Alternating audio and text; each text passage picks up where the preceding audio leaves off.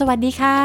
ขอต้อนรับสู่หน้าหน้าสัตว์สารพัดเสียงนะคะ วันนี้เป็นเรื่องของนกค่ะ นกตัวนี้น่ารัก แล้วก็เป็นนกในเมืองที่เราเห็นกันบ่อยๆนะคะ บางคนอาจจะเคยเห็นแล้ว แต่ไม่รู้ก็ได้ว่านี่คือนกอะไร พวกมันมักจะส่งเสียงดังค่ะ บางครั้งก็ตีกันเองด้วย ส่งเสียงดังจ๊อกแจ๊กจ๊อกแจ๊กวุ่นวายไปหมดเลย นั่นคือนกเอี้ยงค่ะ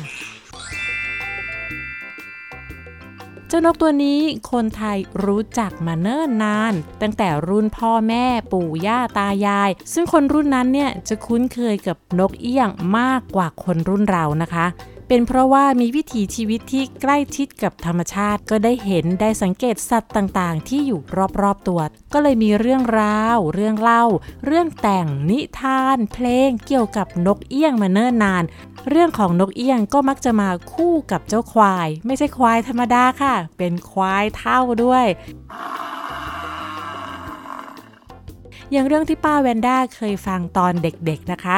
คุณยายก็มักจะเล่าเรื่องนู้นเรื่องนี้ แล้วก็ท่องกลอนนกเอี้ยงให้ฟังด้วยค่ะกลอนนั้นมีอยู่ว่า โอแม่นกเอี้ยงเอ้ยมาเลี้ยงควายเท่า ควายกินข้าว นกเอี้ยงหัวโต เกาะต้นโพมาร้องหญิงหญิงเกาะต้นขิงก็ยิงลงมา เกาะต้นข่าก็ด่าแม่ให้ เกาะต้นไทรก็ถลายลงมา เกาะต้นจำปาก็ตกลงไป เกาะต้นตะไคร้ก็ลงหม้อแกง ไก่ตูดแดงเอ้ยมาแกงกินดี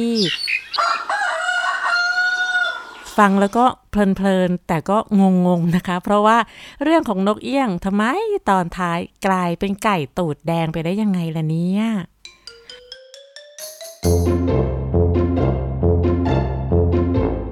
คำว่านกเอี้ยงเลี้ยงควายเท่าเนี่ยมีมานานแล้วนะคะ เด็กๆ รุ่นป้าเวนด้ารู้จักคำนี้กันทุกคน แล้วก็เชื่อว่าเด็กทุกคนรู้จักควายค่ะแต่ว่าน้อยคนจะรู้จักนกเอี้ยง อาจจะรู้จักว่ามีนกตัวหนึ่งชื่อนกเอี้ยง แต่ไม่รู้ว่าตัวจริงๆ หน้าตาเป็นอย่างไร แล้วทำไมเจ้านกเอี้ยงถึงต้องมาเลี้ยงควายด้วย วันนี้เราจะมาหาคำตอบเรื่องนี้กันค่ะ ที่มาของคำว่านกเอี้ยงเลี้ยงควายเท่าเนี่ยคำนี้เนี่ยเกิดมาตั้งแต่สมัยก่อนนู้น สมัยที่คนไทยนั้นประกอบอาชีพทำการเกษตรเป็นหลักค่ะ แล้วก็เลี้ยงควายไว้ที่บ้านควายเนี่ยจะเป็นแรงงานที่ช่วยในการทำไร่ไถนา ทุกๆวันก็จะพาควายออกจากคอก ไปกินหญ้าที่ทุ่งกว้างๆขณะที่ควายเดินกินหญ้าไปนั้นก็จะมีนกตัวขนาดกลางๆ ไม่ใหญ่ไม่เล็ก ตัวสีน้ำตาลปนดำ ปากเหลือง ขาเหลืองมาเกาะหลังเกาะหน้าเกาะเขาควาย อยู่ด้วยกันอย่างนั้นทั้งวัน คนที่เขาเห็นก็บอกว่า ดูสิเจ้านกเอี้ยงมันกำลังเลี้ยงควายอยู่แน่ ๆ เลย เหมือนกับกำลังดูแลควายแทนคนเลี้ยงนั่นเองวิถีชีวิตของคนไทยที่เลี้ยงควายก็จะผูกพันกับนกเอี้ยงที่มาช่วยเลี้ยงควายในทุกๆวันนั่นเองค่ะ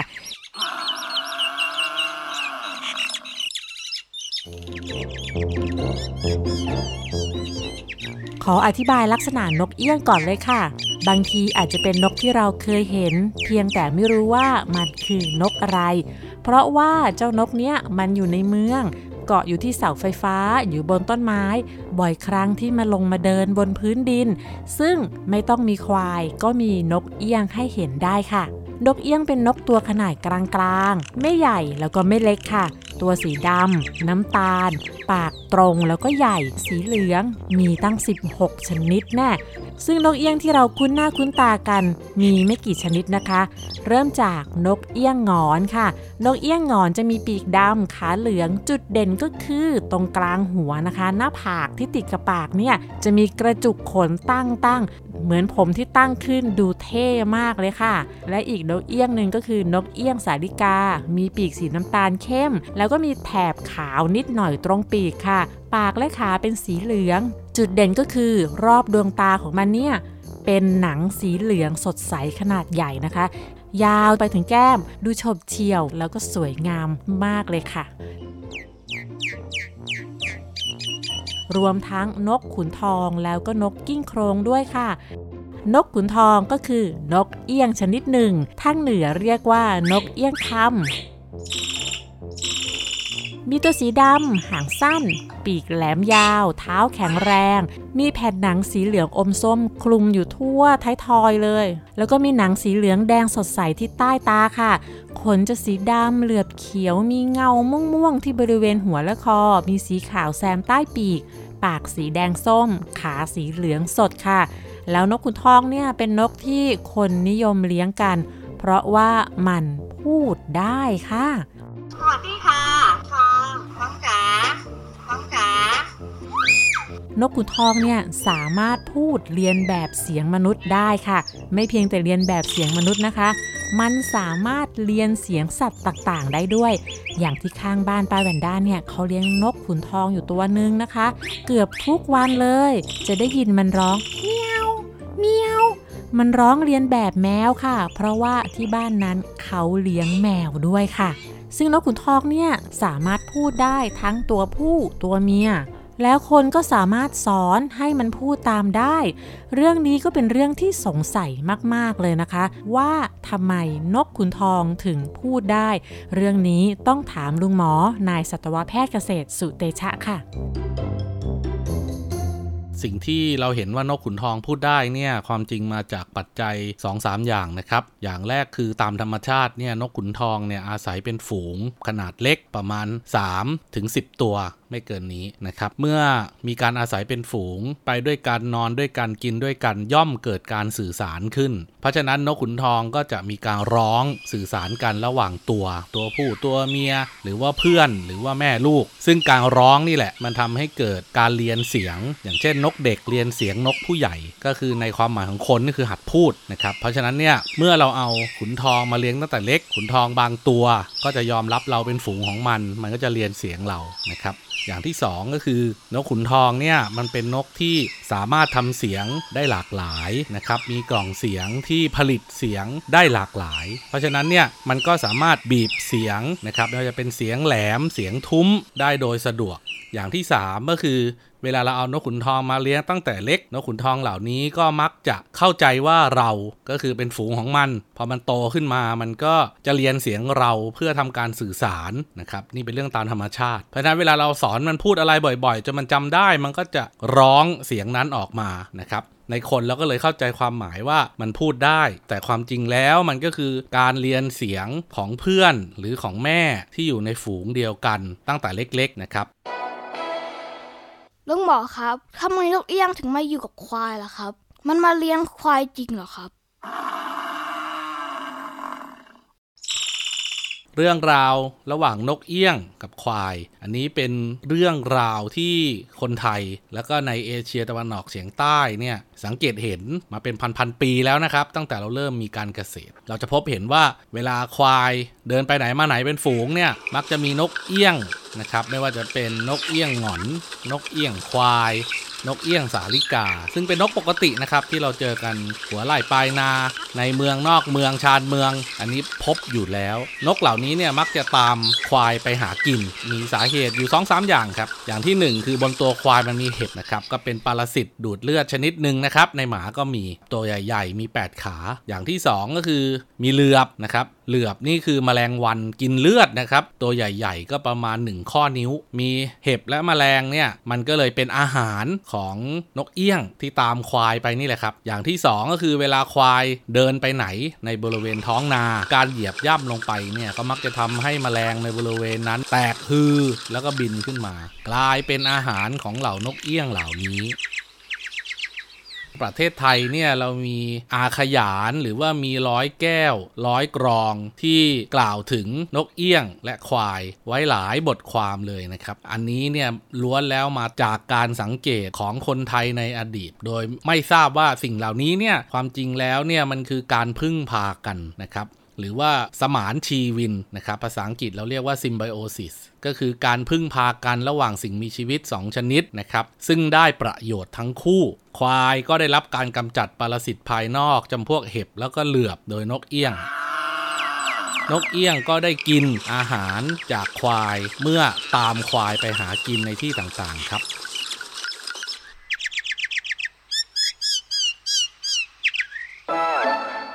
เรื่องการอยู่ร่วมกันของสัตว์ที่ได้ประโยชน์กันทั้งสองฝ่าย นอกจากนกเอี้ยงกับควายแล้ว มีตัวอื่นอีกไหมครับ ในประเทศไทยมันก็มี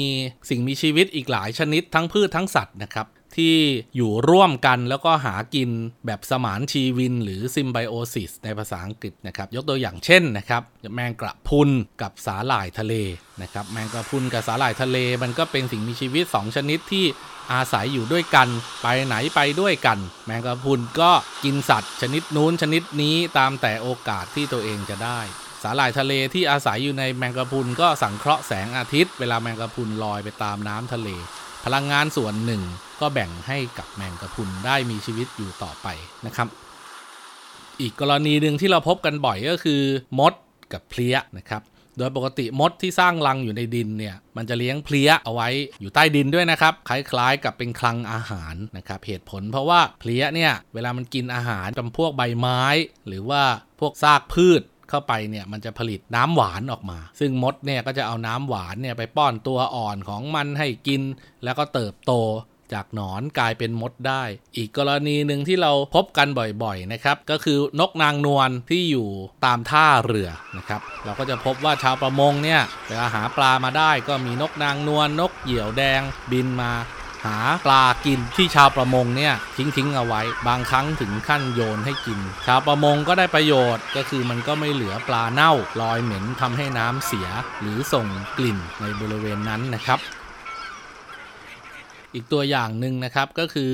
พึ่งกับดอกไม้ เวลาไปเที่ยวตามสวนที่มีดอกไม้ บางครั้งเราจะพบว่ามีพึ่งเนี่ยมาเยี่ยมดอกไม้ด้วย แล้วก็กินน้ำหวานจากดอกไม้นั้น การที่พึ่งไต่ไปไต่มาบนดอกไม้ แล้วก็บินจากดอกนี้ไปดอกนู้น ไปดอกนั้นเปลี่ยนดอกไปเรื่อย เพื่อสะสมน้ำหวานเนี่ยขาของพึ่งเนี่ยก็จะนำพาเกสรดอกไม้ จากดอกที่ 1 ไปดอกที่ 2 ไปดอกที่ 3 ไปดอกที่4 นี่คือการที่พึ่งเนี่ยช่วยผสมเกสรแล้วก็ออกมาเป็นผลไม้ต่างๆ ในขณะเดียวกันพึ่งก็ได้ประโยชน์จากน้ำหวานของดอกไม้เหล่านี้ แล้วก็นำกลับไปที่รังเพื่อเลี้ยงตัวอ่อนได้นะครับ ก็ถือว่าได้ประโยชน์ทั้งสองฝ่ายครับ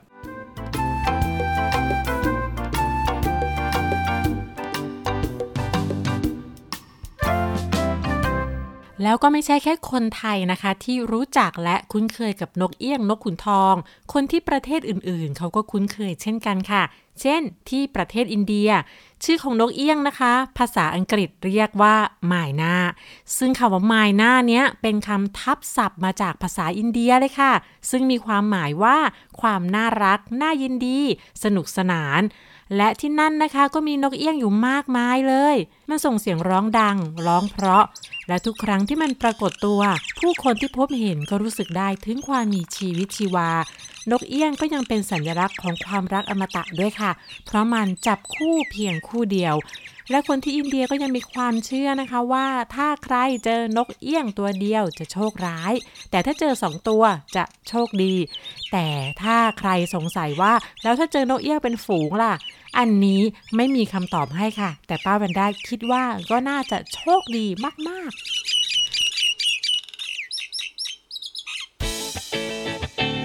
นอกจากอินเดียแล้วนกเอี้ยงก็ยังมีมากในบังคลาเทศ ปากีสถานศรีลังกา และอีกหลายประเทศในเอเชียค่ะ แต่ว่าบางประเทศที่มีนกเอี้ยงในตอนนี้ไม่ได้เป็นนกดั้งเดิมที่เคยมีอยู่ที่นั่น แต่มีคนพานกเอี้ยงเดินทางข้ามประเทศไปอยู่ที่นั่นค่ะ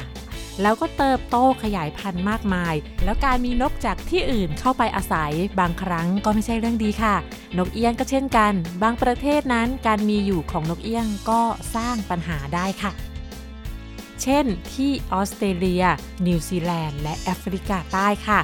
นกเอี้ยงนะคะ ถูกคนพาเข้าไปที่นั่น เพราะว่าต้องการให้ไปช่วยกำจัดแมลงและหนอนที่เป็นศัตรูพืช ซึ่งช่วงนั้นนะคะเป็นช่วงที่มีการทำการเกษตรกันอย่างมากมายค่ะ และนกเอี้ยงที่เดินทางเข้าไป มันก็ทำหน้าที่ได้ดีมากๆเลย ช่วยกำจัดแมลง ช่วยกำจัดหนอน แต่ด้วยความที่นกเอี้ยงนั้นเป็นสัตว์ที่อยู่ง่าย กินง่าย แล้วก็สามารถปรับตัวอยู่ได้ทั้งในป่า ทั้งในเมือง ปรับตัวที่จะอยู่ใกล้คนก็ได้ แล้วพวกมันก็ยังมีความก้าวร้าวด้วยนะคะ มันยังมีพฤติกรรมที่แย่งรังนกตัวอื่นที่เขาทำรังไว้อยู่แล้ว ไล่นกตัวเก่าออกไป เพื่อให้ตัวเองไปอยู่ในที่แห่งนั้นค่ะด้วยเหตุนี้เองจึงทำให้ประชากรนกเอี้ยงขยายพันธุ์ขึ้นเรื่อยๆเรื่อยๆ และตอนนี้นะคะที่ออสเตรเลียนั้นนกเอี้ยง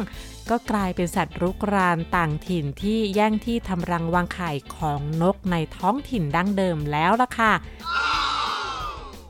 แต่สำหรับในเมืองไทยนั้นนกเอี้ยงก็ยังคงเป็นนกที่น่ารัก ส่งเสียงเจ้ยแจ้วจักแจ๊กนะคะ ถึงแม้บางครั้งจะทะเลาะกันจนรู้สึกหน่วงหูบ้างก็ตาม แต่นั่นก็เป็นธรรมชาติของนกนะคะ อย่าลืมนะคะว่าการที่มีนกอยู่ร่วมกันกับเรา นั่นหมายความว่าสิ่งแวดล้อมรอบๆตัวเรานั้นยังคงดีอยู่นะคะ แล้วก็มาถึงช่วงเวลาของนิทานแล้วค่ะ นิทานวันนี้มาจากประเทศอินเดีย มีชื่อเรื่องว่า นกกับสมบัติอันล้ำค่า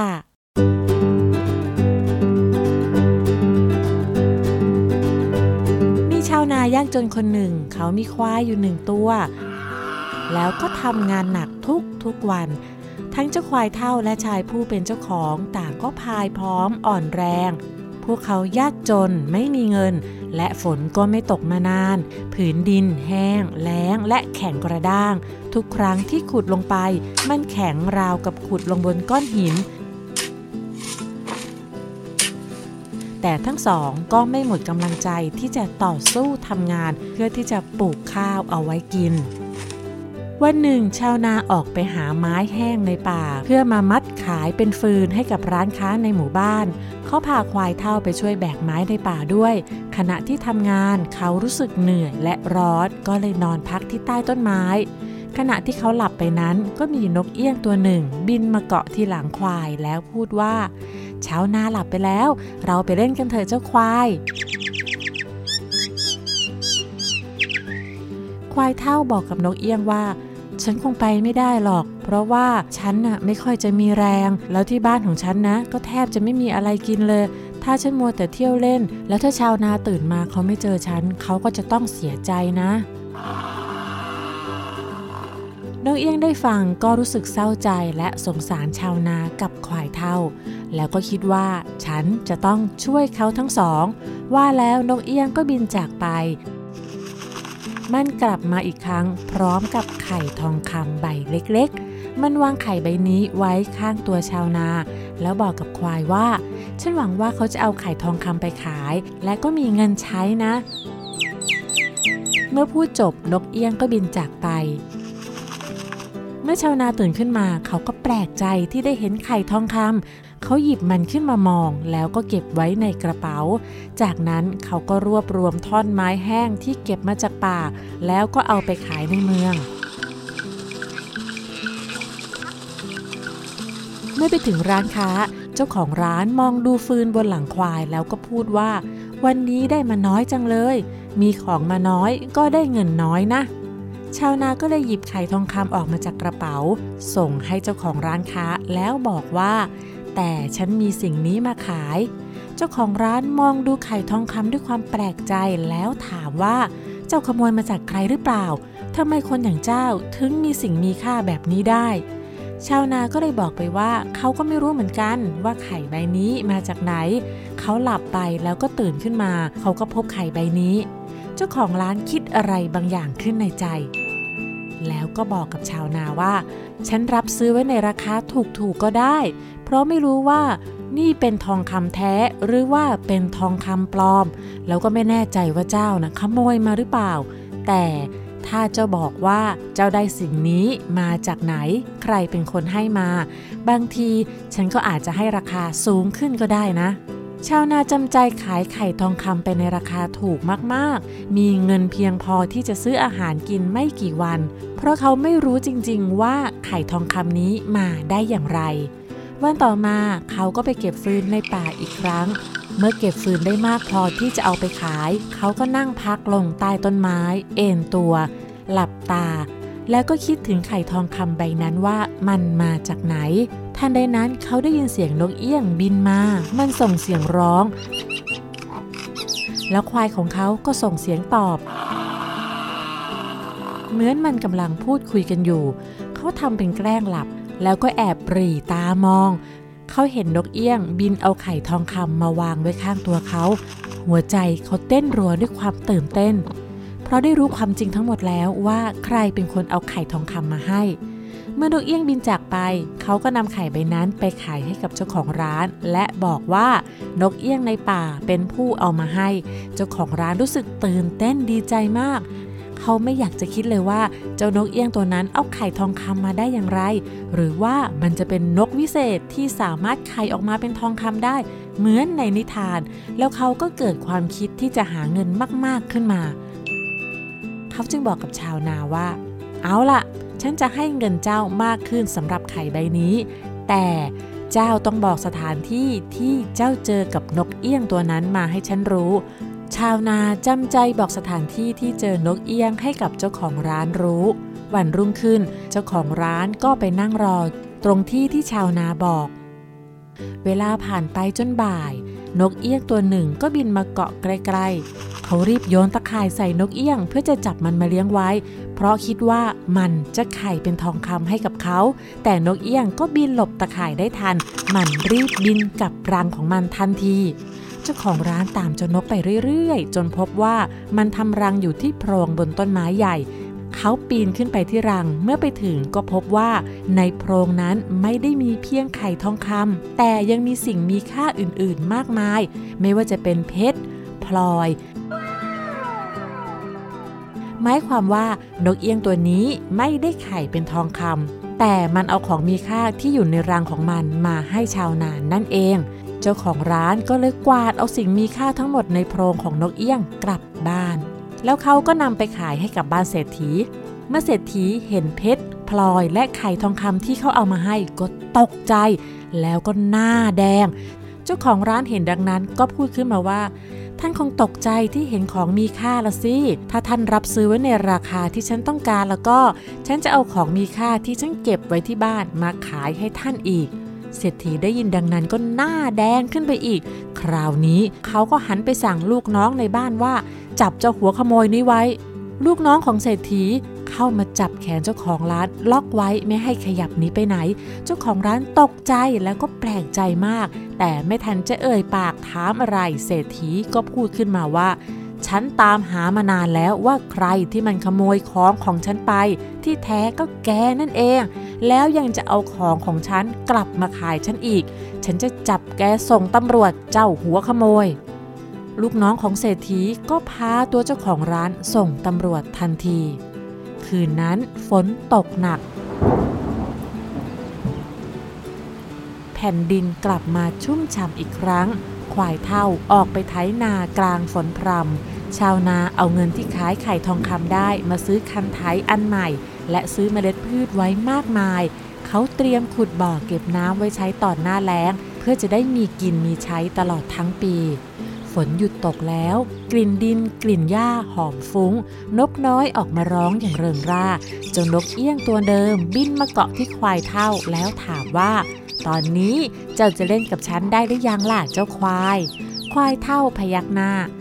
ชาวนามองเห็นก็เลยเดินมาปลดเชือกจูงควาย ให้เจ้าควายได้ออกไปเดินเล่น เล็มหญ้าอ่อนในทุ่งอย่างอิสระเสรี โดยมีนกเอี้ยงเกาะหลัง กินแมลงต่างๆ ที่บินออกมาจากกอหญ้าที่ควายเหยียบ แล้วเจ้าควายก็ถามนกเอี้ยงว่า ถามจริง ๆ เถอะนกเอี้ยง ของมีค่าที่เจ้าเอามาให้ชาวนาเจ้าเอามาจากไหนมีโจรกลุ่มหนึ่งไปขโมยของมาจากบ้านเศรษฐี แล้วก็เอามาซ่อนไว้ในโพรงไม้ แล้วฉันก็ไปทำรังที่นั่น ป่านนี้ถ้าเจ้าโจรกลับไปที่โพรงนั้น ก็คงจะไม่เจอของที่เอามาซ่อนแล้วล่ะ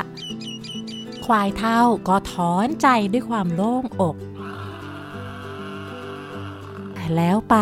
นึกว่านกเอี้ยงไข่เป็นทองคำได้ซะอีก แล้วฝนก็เริ่มตกพร่ำๆลงมาอีกครั้ง ทั้งนกเอี้ยงและควายเท่าต่างก็เดินเล่นกันอย่างนี้ความสุขกลางทุ่งหญ้าท่ามกลางอากาศที่เย็นสบายและชุ่มฉ่ำไปด้วยสายฝน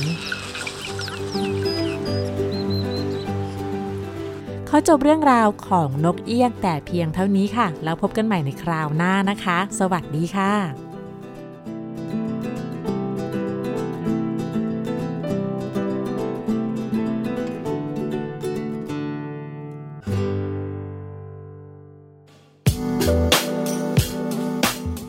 รายการทางเว็บไซต์และแอปพลิเคชันของไทย PBS Podcast